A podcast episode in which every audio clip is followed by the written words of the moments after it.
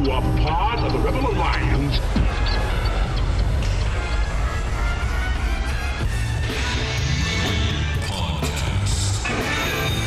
The idea of this podcast is simple discipleship. We want to bring the gospel message about how to interact with your coworkers, your culture, your friends, everyone around you in a biblical way, which is, in essence, discipleship. What did Jesus do when he came to this earth? He took the devil's stuff. The Bible actually teaches that the world is becoming increasingly covered with the knowledge of the glory of God. That should change everything in the mind of a Christian. Instead of thinking about all the ways society is failing, we should think about all the ways society must be, as Psalm 110:1 tells us, put underneath the feet of Jesus in victory. The Rebel Podcast. We would be honored if you would join us. Welcome back to the Rebel Podcast. P Nate and Pooty here in the Great White North, just bringing the biblical truth for a worldview that uh, will set you up great. I hope today. How you doing today, Nate? I'm doing all right. I'm doing all right. We should actually probably just welcome some new listeners. So this is the Rebel Podcast. I guess now we're on the Fight Laugh Feast Canada network, which is exciting. How do you feel about that, Pooty? I feel great. I feel like I want to get into a fight, have a feast, and then laugh about it afterwards. That's pretty much your life, I feel like. That's basically my Facebook account right there. We've been big fans of the Fight Laugh Feast network for a long time. And uh, so uh, being part of their new initiative launching into the North is awesome. And so you're going to get to hear Dr. Aaron Rock and uh, Michael Thiessen and Tim Tyso and uh, me and Pooty here. So uh, welcome to any of the new listeners. Uh, why don't we just take a second to kind of talk about who we are, since it's sort of a bit of an introduction to at least some new listeners originally we were the Rebel Alliance podcast, and uh, this all started with a harebrained scheme from Pooty, where he thought we could get together and talk about nerdy stuff and a little bit of theology, and just thought it would be a lot of fun. And it has been, but we've kind of found our niche or fi- found our lane talking about uh, how the Bible uh, informs how we engage with culture. And so, sort of the tagline of our podcast has always been engaging culture with a biblical worldview. And so uh, I'm a pastor. Pooty is an elder at our church. His name is Chris. He's not Pooty Elder, Elder Pooty. Um, but uh, yeah, but we were originally the Rebel Alliance because, um, and the guys at the Fight Laugh Feast Network might love this. Uh, I don't know if they know this story, but we were we we were the Rebel Alliance because we're Star Wars fans. We're Star Wars nerds. Um, but the Rebel Alliance, they were the good guys, even though they were the rebels, because the people who were in power at the time was the evil Empire. And so, even though the rebels were the ones who were sort of the outlaws, um, they were obviously the, the ones fighting for righteousness and justice. And uh, the original trilogy of Star Wars is sort of really the story of the rebels destroying the Death Star. And, uh, and so, we were kind of looking at it uh, like the Death Star, the big giant victory has already been won, right? Christ has already defeated crushed the head of the snake on Calvary. The knockout punch has already been delivered. The Death Star has already been destroyed. But the story that should take place and takes place in the expanded universe in the Star Wars world uh, after the original trilogy, after the, the Death Star gets blown up and Darth Vader's dead and the Emperor is dead ish.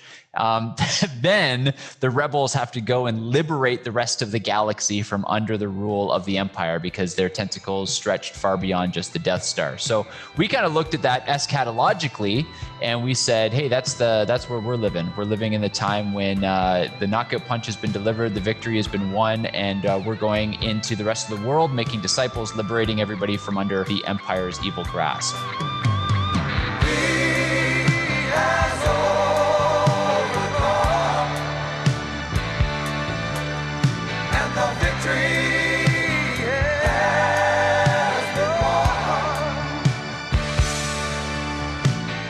Was that a good summary? Yeah, that's that's perfect. I would just add a lot of times in stories, the once the big bad guy has been defeated, you forget that there's tons of work left to be done. That's and that's right. kind of how this world is. Like the victory has been decided. It's it's a foregone conclusion. Just the work of mopping up the world is basically left to us to do. So that's kind of where we fit in. Um, we're the rebellion in a way that we have to still bring all of the nations under Christ's feet. Um, but the victory's already been completed. So um, the Death Star has been destroyed, so to speak. That's uh, right. In that analogy, we don't talk about Star Wars ever anymore, though. So No, every once in a while, just when uh, when when it tickles our fancy. But um, usually the- it's in a negative. yeah, um, yeah, seriously. Um, so so that's where the name came from, and of course uh, that was oh man, what three and a half years ago? It, it feels like forever ago, to be honest with you. Yeah, that's only because this year feels like it's been five. well, it's, we've been it's been two weeks to flatten the curve for what a year now. So. yeah, over 13 months. So- Um, so yeah, and and I think the name Rebel Alliance, um, of course, our, our podcast now is just the Rebel Podcast, but uh, being deemed rebels is even more fitting now than it was at the time. Uh, it was sort of a nod back to Star Wars, but uh, certainly now in a world that is hostile to God. Uh, and with governments that are hostile to God, uh, we feel more and more like rebels every week, eh, Pooty? Well, we we are we're way more rebels now than we were when we started this. When we started this, we never thought, you know, they're going to lock down our churches, need to put fences up around our churches. We might have to go underground, and these are all things we've had to do in the last yeah, like four months. So um, Seriously. the name the name was prophetic. We didn't know. Yeah. So, So, for those of you who don't know, uh, we might have some some American listeners listening in because uh, they're introducing us to the Fight Laugh Feast audience. Things are crazy in Canada right now. So I know you guys have uh, your your own dose of crazy with Biden in office, um, but we've had our own, we've had we've had crazy for a long time, and uh, and crazy up here is a uh, funky sock wearing buffoon named Justin Trudeau. And- I, I, I remember saying that for a few American friends, uh, having Justin Trudeau as our prime minister is sort of like if Hillary had won. that's Right? good analogy. Both yeah, women, except like- except that Hillary was a little bit more masculine than, than Justin is. that's so um, true.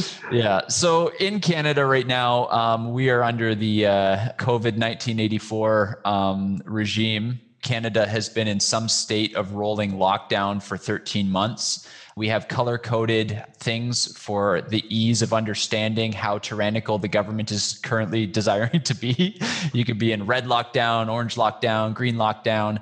You'd think green means go, but it's still lockdown up here. So, and then there's the uh, the almighty gray lockdown, which just reminds me of The Office when Michael Scott said it was threat level midnight. it's like threat level gray.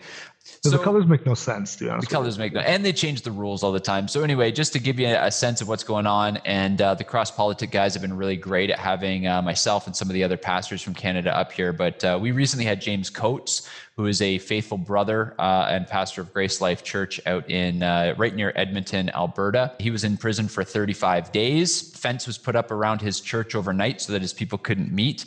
Good brother down the road from us, Jacob Reaume, who's a great friend of ours. We've had him on the podcast several times. Um, he has racked up enough fines that he could, uh, if maximum sentencing, he's he's owing millions of dollars and uh, up to eight or nine years in prison at this point. And so there is a small band of us, a small group of rebels, you might say, in uh, in Ontario at least, who uh, who are open. And I would say maybe 15 churches in all of Ontario that are open. So 16 million people and about 15 or 16 churches that are open. Yeah, I think I think it's it's important to point out that I don't know if a lot of Americans know how Canada is. We're we are, for the most part, a very passive people. I would say, like Yeah, it's true. For the most part, we we don't get all up in arms too much about our rights. It's just not how we are. So You just, you just lost all of the American listeners. They're like, yeah, we're tuning these guys out right away. yeah, and so therefore, when the Christians come and we're the ones that are bold, standing against uh, tyrants, basically, it's not just the government that we're fighting. We're fighting all of society too. Like most of the people that we would work with, most of the people that we would interact with that aren't faith based, are on the side of yeah, let's shut down, let's be. I don't know, governed by the by these tyrants. And so the church really is standing alone. I think of like Jacob and all those people where they're not just the police, they're getting people vandalizing. I think Aaron Rock had people put nails in his Driveway, his driveway. Yeah, to stop the uh, the Um, drive-in service when when they went that route to, Exa- to ease up on the fines. Yeah. we we put any signs out on our lawns about like ending the lockdown or anything that those things get taken right away um, i had one taken last night so i put I know, another one out today i point that out just to say like it's a canada's a different beast in terms of a country um in terms it's like, like California, really. I That's mean, actually a great analogy. Yeah, Canada's like California. It's like li- it, all of Canada, or at least all of Ontario, is basically maybe not up northern Ontario, but most most of Ontario is like living in the Bay Area, California. right? Without the money. yeah, except a dollar is worth a lot less. Even though it's all our pulp and paper.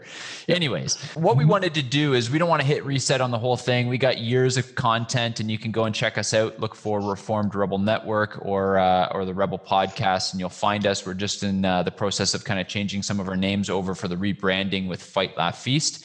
Um, but uh, we got years worth of content. You can go and check some of that stuff out. Um, uh, videos on engaging culture, spot the lie stuff, lots of great stuff. Uh, eschatology series and videos. So go check all that stuff out. Um, and you can find it all at uh, our, uh, our old website, rebelalliancemedia.com. But here we are. We're part of the Fight Laugh Feast Network. And what we wanted to do is uh, we actually took a bit of a break for a while, partially because the reality is, is in Canada right now with everything that's going on, kind of sticking your neck out as a church has just been getting you uh, your head lopped off one by one here. And so uh, we've been open for quite a while and uh, we've been faithfully gathering and uh, god is blessing the ministry that's happening at the church here and uh, more and more people are coming all the time. But for a long time we were thinking you know let's just quietly be faithful. Let's not stick our neck out too far. Let's not be talking about the illegal gatherings because uh, it, then you're risking it. But uh, i think with uh, friends like jacob and james under as much heat as they are, we were all convinced, uh, those of us who are part of the Liberty Coalition, to to make sure that we're not just secretly meeting, not just uh, kind of quietly um, meeting, but uh, that we are open, that we are publicly open, so that if they come for one of us, they have to come for all of us. So let's talk about it now, Chris. It's been a little while, and uh, I think we'll take a couple of weeks to kind of talk through some of the bad reasons to close your church and everything. But uh, we thought today we would kind of start with the big idea why is it that we are under the conviction that the church should not listen to the current government mandates to not meet or to mask up or to stay under capacity limits or to have people sign up for church? What's the big idea, Chris? Why don't we think that's a good idea? To be really upfront and really simple about it because the government doesn't have a right to tell us to do so. What God has commanded, man cannot uncommand. Is that a way to put it? I like the way I put that. Um, I think just I think it, of, just keep it, I think of Acts five. Acts five. I think it's twenty nine where Peter says we must obey God, uh, not men. Um, and Amen. the idea is like we obey what God said. God clearly has taught throughout His Word that we are to gather, um, that as a church we're to be together, um, and we're to you know lay hands on each other, to pray for each other, um, to take communion together. That's not something that can be accomplished over Zoom. That's not something that can't be accomplished in any other facet of other than being together. On the flip side of that, simply the government can't ordain how the church runs what the church does what what our worship looks like. They don't have a say in that matter. The term Amen. the term we're basically going to talk about today is sphere sovereignty. I don't know about you nate but like i would say the the most alarming thing i've noticed over the last 13 months is just how little people understand that idea. Absolutely. Yeah you're you're 100% right when people have asked me like what is going on in canada some of our american friends are asking like what is going on? Why are so many churches closed? Why are there so few pastors willing to speak out? Why are there so few churches willing to open? At the end of the day this is what i think. I think that covid hit and a bunch of pastors were caught not having done their homework mm. right? It's kind of like you know the teacher asks for your your assignment and a bunch of people got caught without their their homework done and, and what I mean by that is that we have become complacent in a country where our freedoms have not been in jeopardy for a long time. And so a lot of pastors have not had to think through where their line is when the government asks them to do something. And I've heard all kinds of silly arguments where people will say things like, well, you know, your your buildings, your church buildings were built with uh, with building codes and fire regulations, and the studs are a certain distance apart, and so you know the government is already dictating those things. How is this any different? Those are safety regulations. These are safety regulations, and I think what what people fail to understand, I guess, at the highest level, and we'll talk about this for a little bit, is that when we even use the the term the government, we're actually part of the problem Okay, so in George Orwell's, I kind of made the joke about COVID 1984, but in George Orwell's sort of terrifying dystopian novel 1984 that is slowly becoming nonfiction, there was something called, have you read it? You've read it, right, Chris? Yeah, it's been years though. Yeah, yeah. So I'm living it now though, so it's Yeah, fine. exactly. So Newspeak, right, was the official language of uh, of Oceania. The purpose of Newspeak, and this is a quote right from Orwell. The purpose of Newspeak was not only to provide a medium of expression for the worldview and mental habits proper to the devotees, but to make all other modes of thought impossible.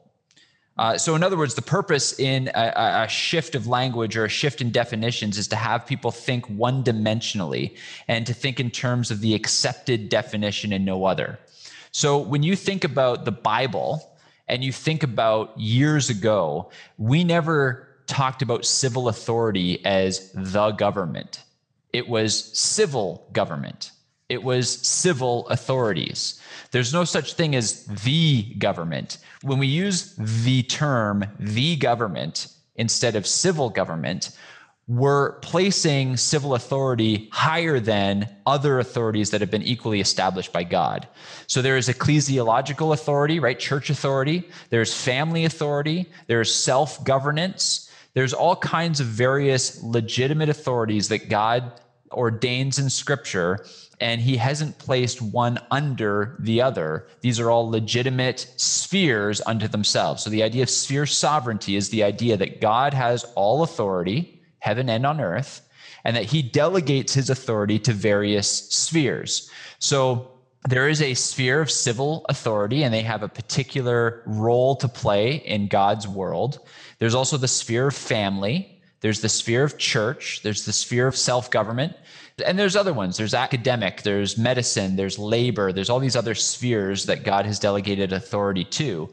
But all of them exist under the sovereign authority of God, and they do not usurp one another. So, for example, and this is this is one of the the, the easy examples I, I use if the government was to make a law that made it legal for police officers to spank disobedient children, I suspect, or at least I hope, that most parents, most Christian parents at least, would not submit to that law, right? We wouldn't hand our children over to be spanked by police officers that don't know them. And I think the reason people would recoil at that thought is because they instinctively know that's not the role of a police officer. That's not the role of the state police. And so I think that when we think about it that way, we recognize that God has given various roles to these various spheres. So what we have to do is let the Bible dictate what belongs in each sphere. And what belongs in one sphere can't be taken from somebody in another sphere. Exactly. And it's important to, re- to remember we exist in all those realms like individually at one time, right? So Yeah. like we are Yes. under the authority of the church, we're under the authority of the state, we're under authority of the family, all at the same time, but like the authority of one doesn't contrast the authority of another. And they don't like there is some overlap, but they don't hierarchy in terms of the authority, if that makes sense. Does that do you track with that? Only And- God overarches everything. Yeah, that's right. And and the head of each sphere answers to God, right? Is accountable to God. So God so if you think of the the sphere of the state, you know, God is at the head and then comes the king or the the civil authority or whatever and then and then the citizens. So there is a way in which the citizens are placed under the king who is under the head who is God himself, who is Christ. But that's for a very specific purpose, right? And if you look scripturally, some of the jobs that are delegated outside of the state, for example, education, right? Parents are given the responsibility to educate their children. The responsibility of education has not been given to the state. And yet we see public education. Welfare, right? Uh, When you look at charity, charity has been something that God delegates in various ways to different spheres, right? So, for example, the civil government in Israel, there were gleaning laws. And so, individuals who owned fields were told not to harvest the edges of their fields so that those who were sojourning, those who were traveling, could pick. They also were told not to, in anything that fell out of the bushels as they were harvesting their field, to leave so that people could glean, so that the poor could come.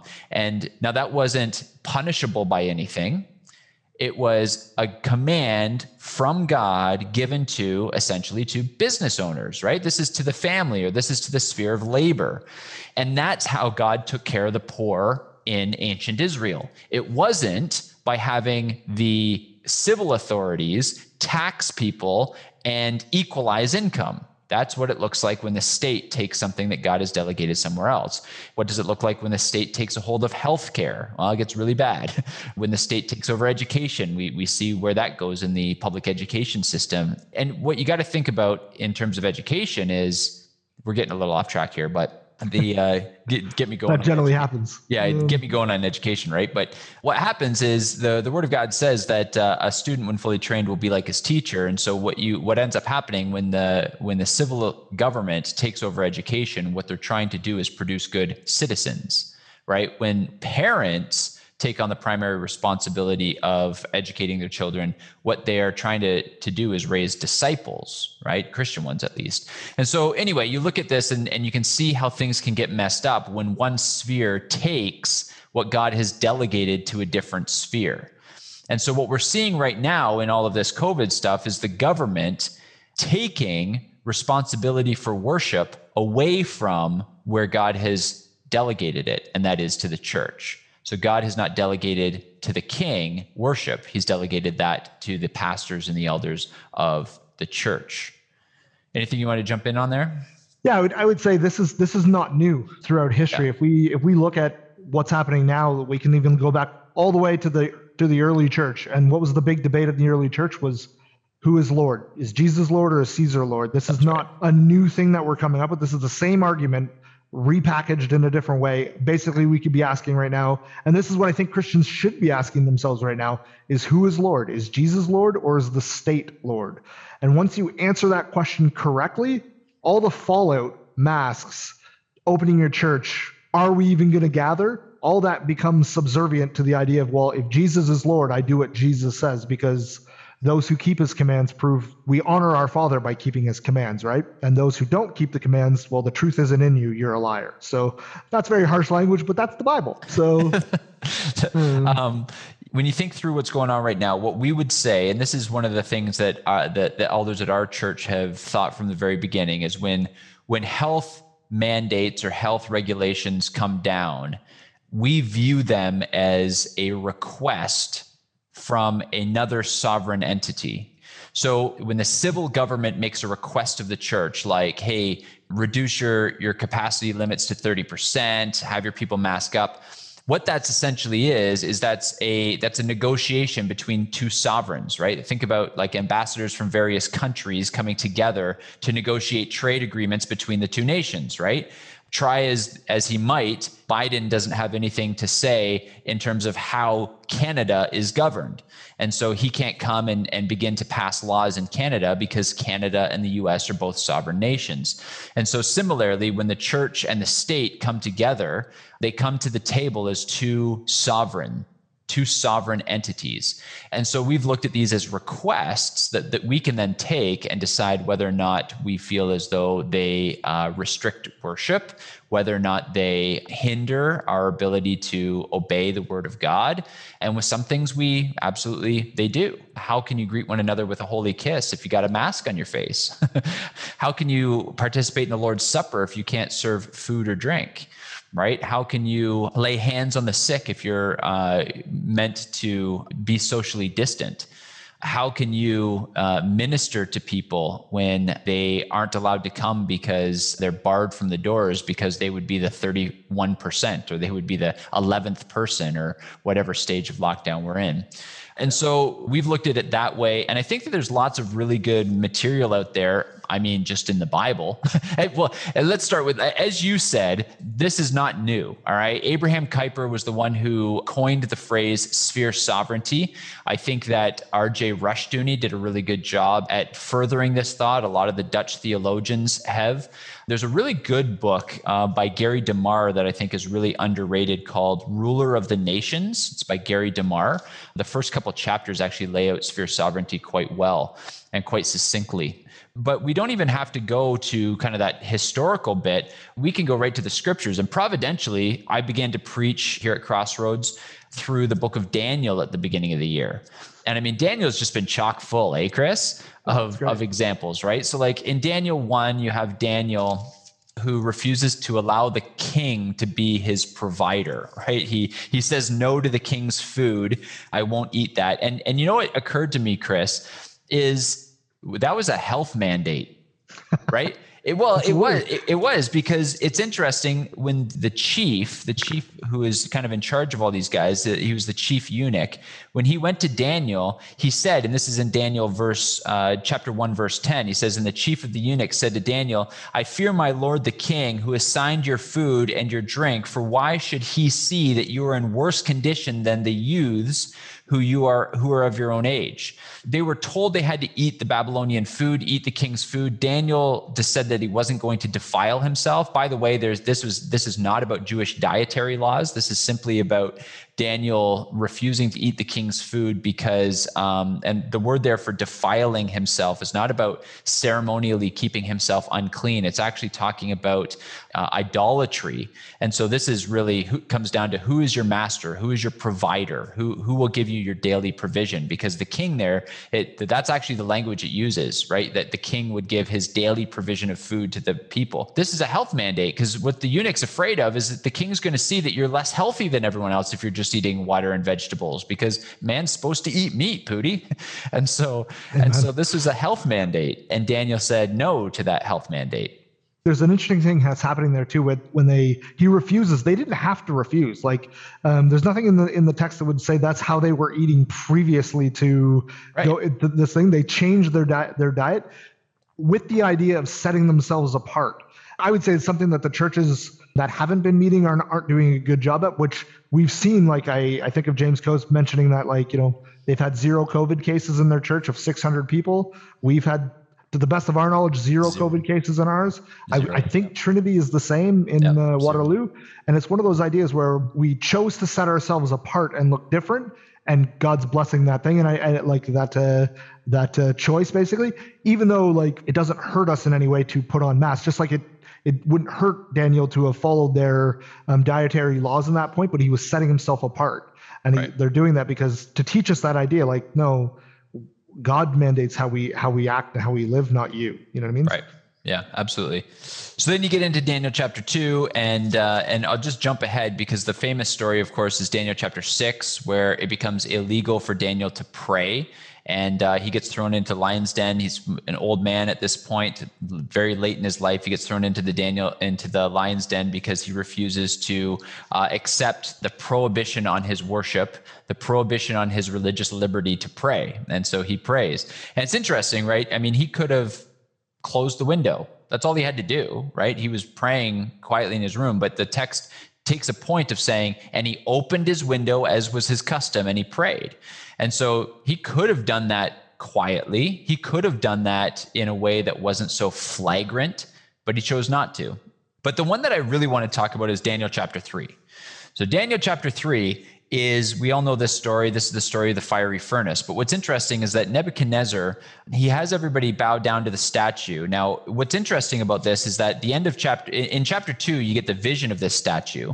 And at the end of chapter 2 you get Nebuchadnezzar who who has some level of acknowledgement that God is the God of history and that God sets up nations and all that kind of stuff. And then you get this golden image of Nebuchadnezzar. Um, the, interestingly, the whole statue is golden instead of just the head, which shows that he, he's probably trying to prolong the reign of the golden era, the, the reign of the Babylonian era. But beyond that, what's interesting is he's acknowledged that God is is the God of history, and yet he still wants people to bow down to Nebuchadnezzar's statue. So it's not that he's saying he, he's God. He's saying that he's the mediator, and this is this is you know part and parcel for the ancient world, where the kings thought that they were sort of the continuity between the people and the gods. But what's interesting is he tells everybody when they hear the sounds of the the instruments, they have to bow down uh, to the statue. And Shadrach, Meshach, and Abednego don't do it. Now, what I've heard from a lot of our opponents, a lot of people who disagree with the stance that we were espousing here and the stance that we've taken, is they say, yeah, yeah, but God, the, the state isn't telling us that we have to bow down to an idol. The, the state isn't telling us that we can't worship God, that we have to worship something else. And I would say, actually, I, I think they are. But beyond that, I just want people to look at verse 16. Verse 16 is interesting because throughout all of this, they've had great respect. Daniel in chapter one says the eunuch, like, hey, just test us for a little while then. We don't mean to be disrespectful. Chapter two, they come before the king, oh king, live forever, right? They're they're super respectful in all of their dealings with the king. And then in verse 16, it says, Shadrach, Meshach, and Abednego answered and said to the king, right after he asks them basically, like, why aren't you doing this? Why aren't you involving yourself in my worship service? And it says, Shadrach, Meshach, and Abednego answered and said to the king, Oh, Nebuchadnezzar, we have no need to answer you in this matter. That's it. That's it. We have no need to answer you in this matter. You're not even owed an explanation, king. And why isn't he owed an explanation? He's not owed an explanation because at the end of the day, worship is not within the jurisdiction of the state, it doesn't belong to the king. And they knew that. So they don't even have to answer him. He's owed no explanation. And so, you know, early on in all this, our church, among uh, many other churches, we were writing letters to the, the civil authorities. We were, you know, asking them to work with us and all that kind of stuff. And at somewhere along the way, we just stopped. And we stopped because at the end of the day, they're not owed an explanation. They can say, hey, we'd like you guys to close down. And then we can say, uh, nope. And then when they say why, we say, you're not owed an explanation here. We have no need to answer you in this matter. Worship doesn't belong to you. Exactly. When we wrote those letters and things, we were doing our best to try to live peaceably with them. Yeah, Um, to try to come to conclusions. But like at the end of the day, you're exactly right. We don't owe you an explanation. You don't have sovereignty over us. So we're going to do what we do and come what may. I think there's something neat that we like always backs up Daniel 3 is that Daniel trained his people prior to that to be ready for when it was time to be like, we don't owe you an explanation. One thing I think our church did, but I don't think a lot of the churches you said earlier that pastors got caught with their pants down kind of thing without do, having done their homework. You didn't say pants down. No, I, did didn't, that. but that's I good. did that. Yeah, it's, Without their good homework, pants- insertion. Yeah. I like it. I'll take it. I'll take it. The idea that they hadn't trained their people how to be ready to be not disobedient, but actually obedient to a greater extent to God uh, when when it came to be like, no, you don't have any any authority over us because they hadn't practiced this previous, right? Think of David, the idea of like um, before he had his big public victory against Goliath, he had private victories against the bear, against the lion. He Yeah. was trained privately before he was ready to be publicly um, disobedient. And I think I think what you're seeing in churches, I'm just going to keep using like Aaron Rock's church, Trinity, Coates' church out in Alberta. What you're seeing is you're seeing people who have, have been prepared for this kind of uh, Right. thinking, even though we didn't know 13 months ago, 14 months ago, what this was going to look like. We were ready because we've we've thought biblically through. Well, what does sphere sovereignty entail? Who is Lord of our church? Who is the head of our church? Um, and we weren't a, like basically weren't caught out with our pants down, we're unready for it because we're ready to we're ready to say, "Oh, MP of Ontario, you don't have anything to say to us." I don't know if we can name names. I don't know if that's Yeah. like a liability thing, but I don't know, but yeah, no, I, I totally agree with that, and I think I think that's important. Is that just as we kind of wrap up our, our time here, hopefully this was a good intro, introductory um, podcast to who we are, what we're about, but also kind of what's going on in Canada, because this is going to be kind of forefront of our minds for a little while, I think, um, because this is our reality, this is our day to day reality. So certainly pray, pray for the churches in Canada, pray for the churches in Ontario. But I guess the the practical point of application in all this is courage begets courage. And uh, if if pastors and, and Christians are not looking for opportunities to be courageous and to cultivate courage, then when the time comes to be courageous, they won't. And the truth is, what we keep hearing from pastors who aren't willing to open their churches is, well, this isn't really the line. And, and you know, while I don't think that we need to be disobedient, uh, civilly disobedient right here in order to be faithful. And you hear all these things, but what's happening is every time we don't act, every time we don't push back, every time we shrink back, we are actually cultivating cowardice and we are not practicing the courage that's necessary in order to stand firm when we need to. Quite honestly, Jesus chastises the Pharisees um, for being able to see that if a cloud's rising, you know, in the east, that a storm is coming, and uh, if a, a, wind is coming from the south, then uh, you know, scorching hot heat is coming. So they can read the signs of the weather, but they can't read the signs of the times. He chastises for them for that, and and quite honestly, I think he would be chastising us right now if we are unable to see the signs of the times in which we live. You don't have to be a conspiracy theorist. You don't have to be suspicious of the government. In some ways, every Christian is a conspiracy theorist because we know that the Bible says that there are powers and principalities of darkness, that there are, are evil forces in high places. And so, whether or not Doug Ford or Justin Trudeau or masterminds trying to keep the church down is irrelevant, at the end of the day, there are powers and principalities of darkness that absolutely love watching the bride of Christ shrink back, not gather, and not give Christ the worship that he's due. So I think you're absolutely right that uh, that we're here because people have not cultivated courage, and they haven't cultivated courage because they haven't looked for opportunities like Daniel and his friends to be faithful with little things. Yeah, I would I would say you're you're spot on when you say courage begets courage. Um, I would also flip that around. Always think about the idea that complacency or compromise begets compromise. Yeah. So like when a pastor, we've I've, we've had tons of people say this to us, right? This isn't the time to draw the line. The line is down the road farther. Well, it's a lot harder to draw the line down down the road because you're you're now in the habit of compromising.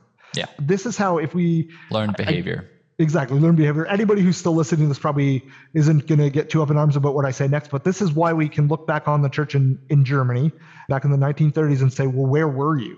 Yeah. Because they were will like not all of them. I'm I'm sure there's yep. tons of faithful churches, but some of them were very willing to work with the government, willing to do these things for so long that it became too late for them to draw the line. Yeah. Um, and it's one of those things where like honestly, we're just not called to be com- like people who are compromising. Jesus says, I am the way, the truth, and the life. No one gets to the Father but through me. Yeah. We are also a people who are tasked to take over the world. This is not this yeah. is not an optional. It's not for the faint of heart. Not for exactly. the faint of heart. World domination is not for the faint of heart. Exactly. We are here for dominion. This is yeah, this isn't right. uh, well this said. isn't a game. And so like I, I think of it like I, I said this to a friend who came to our church who visited from a from a different city just to support us yesterday. And I basically said like the thing that draw that blows the mind is that so many people aren't ready for for the battle that we're in. And it's one of these ideas where, well, like, what are we playing at then? The the yeah. Bible tells us we're here to take over the world. Mm-hmm. So why do we expect it one to be easy, but two, us to just do this without anybody putting arms against us? Well, no, yeah. we, we're here, we're in a war. The Bible talks about this being a war. We're here to take over the world, and there are going to be people like uh, like we've said on previous podcasts. When an animal gets cornered, it fights back its hardest. Yeah. And so, let's not be shocked when the world turns on us when we're starting to take it back. So. Amen. That's good. And I, I, think, you know, I, I think Toby Sumpter said this when I was on uh, CrossPolitic a little while ago when he was talking to Pastor James Coates, and he said, you know, that's what winning looks like right? The, the world looks at a, a pastor gets put in jail and thinks the church is losing, but God looks at that with different eyes, right? Jesus said in, in John 12 that when I am lifted up, right, I will draw all men to myself. And so, from the world's perspective, they saw a rebel hanging on a cross. But from God's perspective, he saw his son being lifted up that all nations might be drawn to him. And so what what God sees and what we see is very different. So yes, this looks like winning. You know, I was just thinking about that when you said, you know, where this is for world domination. You know, we uh, people get upset when when the world takes up arms against us. You know, we think about all those verses in in Isaiah two. There's the promise, and and uh, in several of the Psalms that talk about, you know, uh, he'll turn their swords into plowshares right? Like that, that there's that there's that idea that you know the the our weapons of war become tools for for cultivation. That implies you need a weapon in your hand first right? We're not at the place yet where where all you need is a is farming equipment. We're still at the place where you need arms. And so let's let's make sure we use it. I think we should just just finish this off with the reminder. And psalm 2 is a great psalm. It's all about all of this stuff. Um, but uh, psalm 2 says why do the nations rage and the peoples plot in vain? The kings of the earth set themselves and the rulers take counsel together against the lord and against his anointed saying let us burst their bonds apart and cast away their cords from us he who sits in the heavens laughs. The Lord holds them in derision. Then he will speak to them in his wrath and terrify them in his fury, saying, As for me, I have set my king on Zion, my holy hill. I will tell of the decree. The Lord said to me, You are my son. Today I have begotten you. Ask of me, and I will make the nations your heritage and the ends of the earth your possession. You shall break them with a rod of iron and dash them to pieces like a potter's vessel. Now, therefore, O kings, be wise. Be warned, O rulers of the earth. Serve the Lord with fear and rejoice with trembling. Kiss the Son, lest he be angry with you and you perish in the way, for his wrath is quickly kindled. Blessed are all those who take refuge in him. And so here we are, uh, and uh, churches that are open are uh, are inviting people to take refuge in the Son. And our job, as those who are speaking the word of God into the public square, would say to all of the rulers who are trying to lock the doors of churches, imprison pastors, intimidate people, and spread fear, we would say, Kiss the Son, lest his anger be kindled against you. Serve the King, pay homage to him. So that's where we are. That's the story that we're in. Anything you want to say to, to finish this one off, Pooty? No, I think "Kiss the Son" is the way that the way to end this episode. That is perfect. Amen. Kiss the Son. All right, we're out. We'll see you next time. Peace.